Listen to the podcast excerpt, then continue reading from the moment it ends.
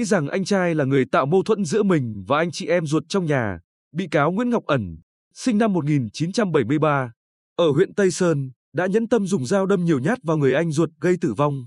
Đáng buồn hơn, cái chết của anh trai cũng khiến cho người đã mang nặng đẻ đau anh em họ quá đỗi đau lòng mà qua đời ngay sau đó. Phiên tòa hôm ấy diễn ra trong không khí lặng lẽ bởi bị cáo, nhân chứng và thân nhân bị hại đều là người một nhà. Xen lẫn những câu hỏi của hội đồng xét xử và trả lời của bị cáo, nhân chứng là những tiếng xì sầm, xót xa của những người dự khán. Dự tòa với tư cách là nhân chứng của vụ án và cũng là chị ruột bị cáo. Bà NTM kể lúc đó, thật sự không ai ngờ em ấy lại dùng dao đâm anh hai như vậy. Sự việc diễn ra rất nhanh. Xưa nay, mỗi lần tức lên nó cũng chỉ mang dao chặt cửa, chặt cây. Em ấy cứ nghĩ mấy anh chị em không cho vợ chồng nó xây nhà trên đất của ba mẹ nhưng bọn tôi đâu ai có ý kiến gì. Mẹ tôi cũng vì đau lòng trước cái chết đột của anh hai mà mất sau đó 4 ngày. Giờ biết trách ai khi chúng tôi đều là người một nhà. Sự việc bắt đầu khoảng 3 giờ ngày 6 tháng 8 năm 2020. Sau khi uống rượu với ẩn qua nhà mẹ ruột sát bên cạnh nhà ẩn thăm mẹ đang bị ốm nằm liệt giường. Do đêm đã khuya nên ông Nguyễn Văn, anh trai ẩn, bảo ẩn đi về, sáng qua thăm.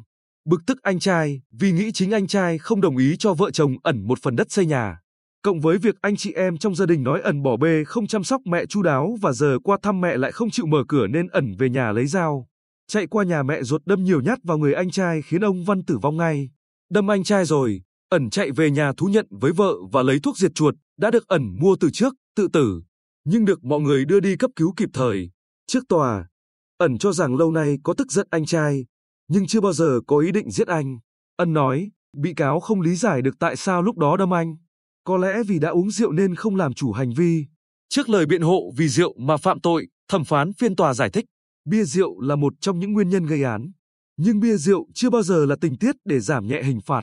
Chủ tọa lại truy vấn, bị cáo có thấy ai 3 giờ sáng mà đi thăm mẹ đang ốm không? Nếu chỉ tức giận thôi, sao lại ra tay đâm anh trai mình như kẻ thù vậy? Và nếu không có ý định giết người, vậy bị cáo mua thuốc diệt chuột để sẵn làm gì? Trước sự nghiêm khắc của chủ tọa, bị cáo ẩn mới cúi đầu, hối hận.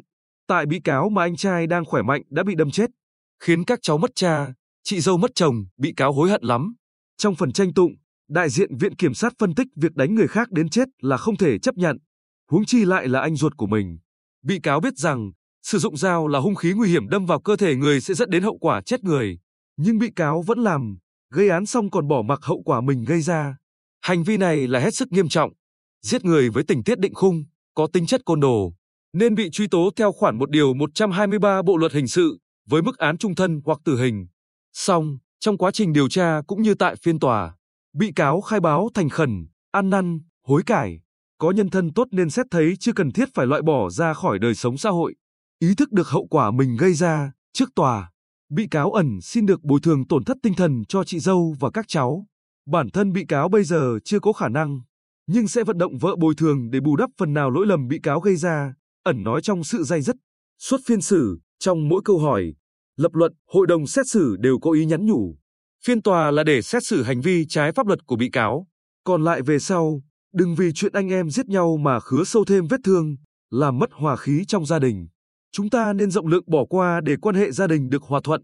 Để câu chuyện buồn hôm nay không làm dạn nứt thêm tình cảm ruột thịt về sau giữa các con cháu và người trong cùng gia đình. Chủ tọa phiên tòa nhẹ nhàng kết thúc.